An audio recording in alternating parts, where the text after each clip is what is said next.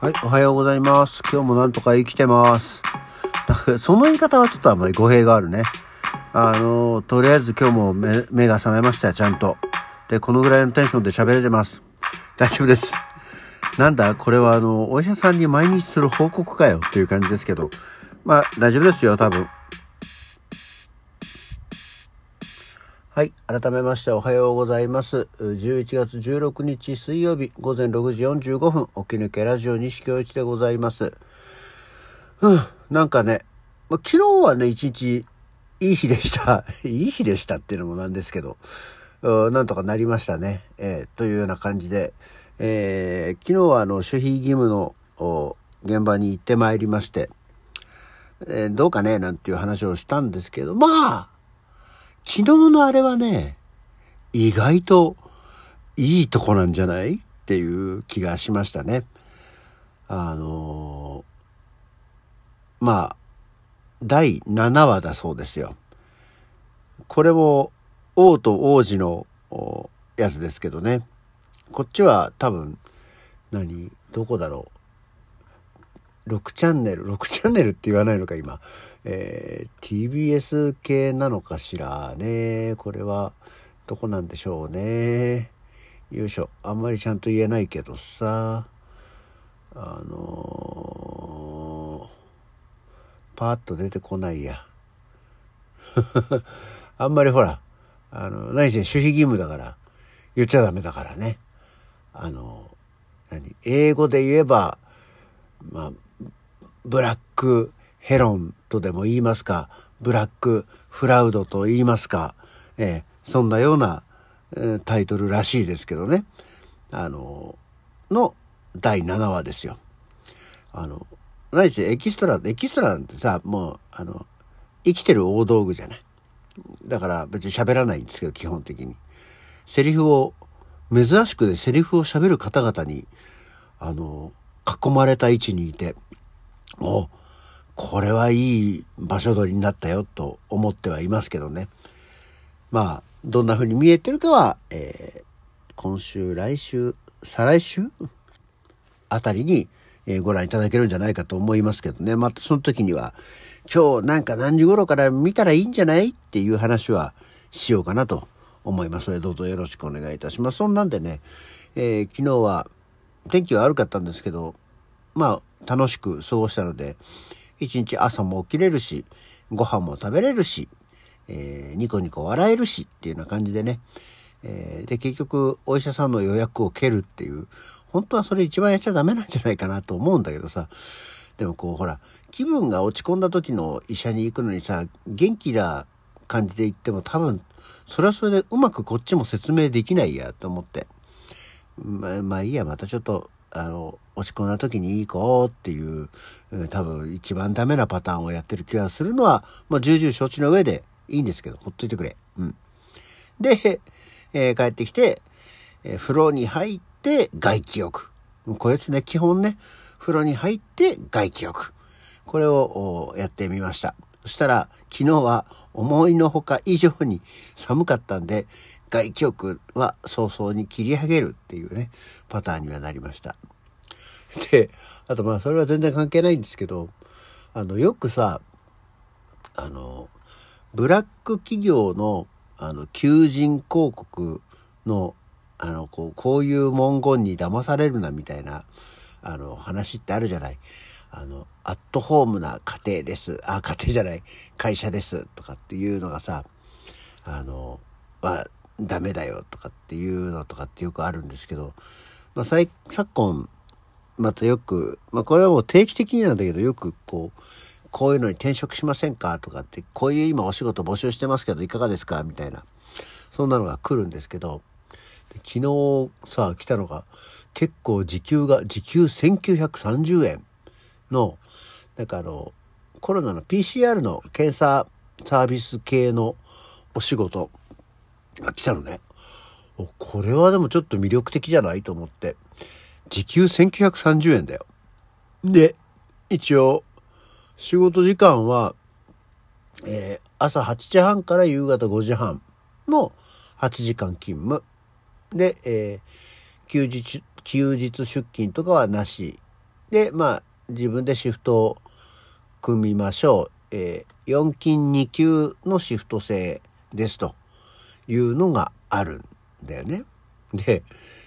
あ、ちょっと、あれ、これちょっと意外といいかもと思ったけど、でも、ただあの、PCR 検査系のお仕事って、あんまりこう何、長くやらなさそうな気もするじゃない？今や。は、もしかしたらこう、細々とずっと長くやるようになるのかもしれないけど、どうしてもコロナ関係って言ったらやっぱり一過性の、まあ長いけども一過性っても、ものなんじゃないかなって思われてて、ふーんって思ったんだけど、そんな中の、その職場のコメント、職場環境っていうのが、落ち着いた穏やかな職場です。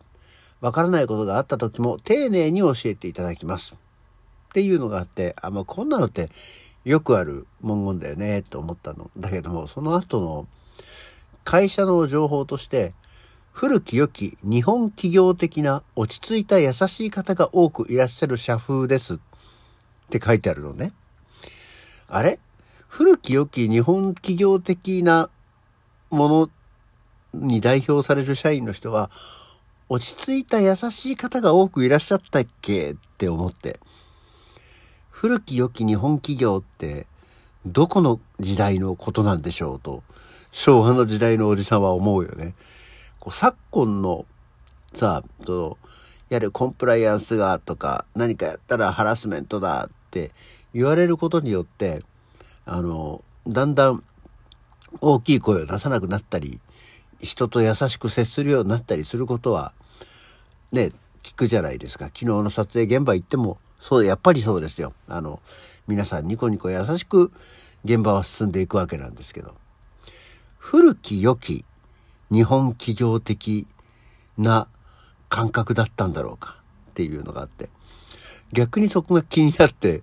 えー、これどうしようかなってちょっと思ったりはしましたけど、まあ、それにしてもそんなになんかこう、一応な期間が決まってる仕事ではないんですけどだでも半年から1年間の期間限定って書いてあったな、うん、だからやらないんですけどまあこれどういうことなんだろうなと思って皆さんも想像してみてはいかがでしょうか古き良き日本古き良き日本企業的な落ち着いた優しい方が多くいらっしゃるんだそうですよ。絶対そんなのわからないことがあった時も丁寧に教えていただけますとはイコールにつながらないほん文章的にはつながるけどイコールとしてはつながらない気がしてならないなと思うわけでございます。はい。っていうのが来たよっていうのでね結構最近はまあそういうのをそういうのを中心にこうえー、ここどんな仕事？どんな仕事っていうのを見てるのもちょっと日々の楽しみはなってきていますね。はい。そんなわけで、えー、まあちょっと余ったので、今日は何の日？今日11月16日は国際寛容デーだって。えー、もう、あ、久しぶりの国際シリーズですよ。寛容とは心が広くてよく人の言動を受け入れること、他の罪や欠点などを厳しく責めないことである。この国際デーは人類にとって最も重要な徳の一つである寛容さに関心を向け、お互いに寛容な心であることが社会にとってどれだけ重要であるかを伝えることを目的としているということで、えー、国際寛容年っていうのを1995年に、えー、ユネスコ総会で決めたんだそうですよ。寛容になりたいね。まあ、ね、寛容って一人でやってもしょうがないじゃない。あの、ね、人、お互いをさ、寛容な心で見ないと、片っぽが寛容だったとしても、向こうがそうじゃないとさ、こっちが責められちゃったりしてさ、で、それをまた寛容な心で、こっちが許してるとさ、相手が図に乗るっていうね。で、そうすると結果、こっちが、気持ちがもう、へちゃーってなっちゃうから、あの、寛容になるなら、みんな同等に寛容になっていきましょう。寛容になれない私が、ここにおります。だって、嫌な奴は嫌な奴だしさ、あの、ダメなことしちゃったら、ダメだよ、まあ、それってなるもんね。うん。まあ、それ気持ちはわかるけど、みたいなところまで持っていけると、えー、ガンジーにあなたもなれるんじゃないでしょうか。そしてもう一つは、幼稚園開園の日、えー、明治9年のこの日、日本初の官立幼稚園である東京女子師範学校附属幼稚園が神田に、今のお茶の水女子大の附属幼稚園が、えー、神田に開園したんだそうですよ。まあ当然この頃なんだからお金持ちのお坊ちゃんお嬢ちゃんがね、来たんでしょうね。えー、幼稚園っていうと、まあ私も幼稚園、幼稚園児だったんですけど、あの、今、幼稚園って少なくなったのかね。あの、昔は逆に保育園っていう施設の方が少なかったので、周りの友達保育園に行ってた同年代のね、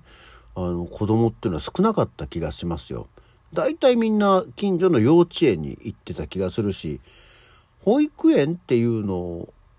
よりは幼稚園をよく近所には見かけた。幼稚園、近所に幼稚園だけで